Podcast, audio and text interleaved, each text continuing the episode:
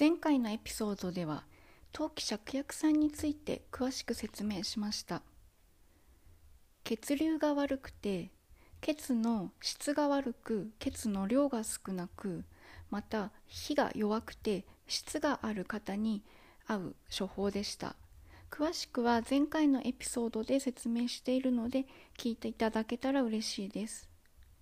今日はこの陶器芍薬散に使われる生薬の組み合わせを実際の野菜に当てはめてメニューを考えました。つまり陶器芍薬散の食事バージョンです。一つ目は血流を良くする食材であるチンゲン菜です。ちなみに血流が悪いと目の下にクマができたり生理痛がひどく経血が暗い色で塊があったり痛みがひどかったりすぐに座りたくなったりします。チンゲン菜はこのような症状を改善してくれます。2つ目は血つまり血の量を増やして血の血の質を改善してくれる食材人参です。ちなみに血の質が悪くて血の量が少ないと頭がぼーっとしたりふらふらしたりまたうさぎのようなコロコロ便が出たりまた時に動悸がしたりします。人参はこのような症状を改善してくれます。3つ目は火を元気にして質を体の外へ追い出してくれる食材で緑豆春雨と生姜です。ちなみに火が弱いと元気がなく食欲がありません。また質があると体が重かったり頭が重かったり足や顔がパンパンに張ったりします。緑豆春雨は利尿作用により質を体外へ出して体の熱を冷ましてくれます。また生姜は胃腸を温めて火を元気にしてくれます。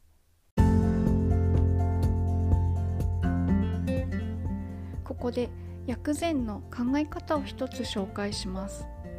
3つ目の火を元気にして質を追い出す食材ですが緑豆春雨だけでなく生姜も加えました。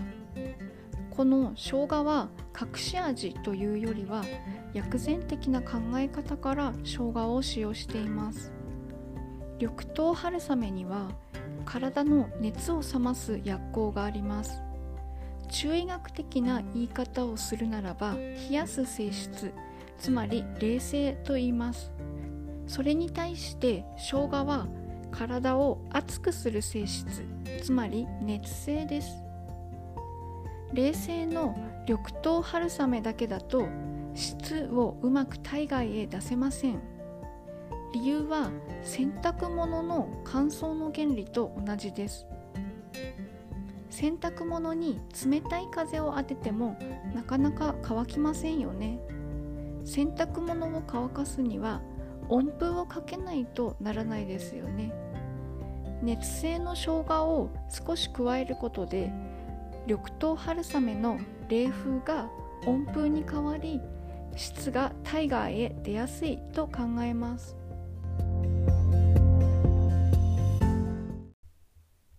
チンゲン菜と人参と春雨の炒め物やチンゲン菜と人参と春雨のスープはいかがですか？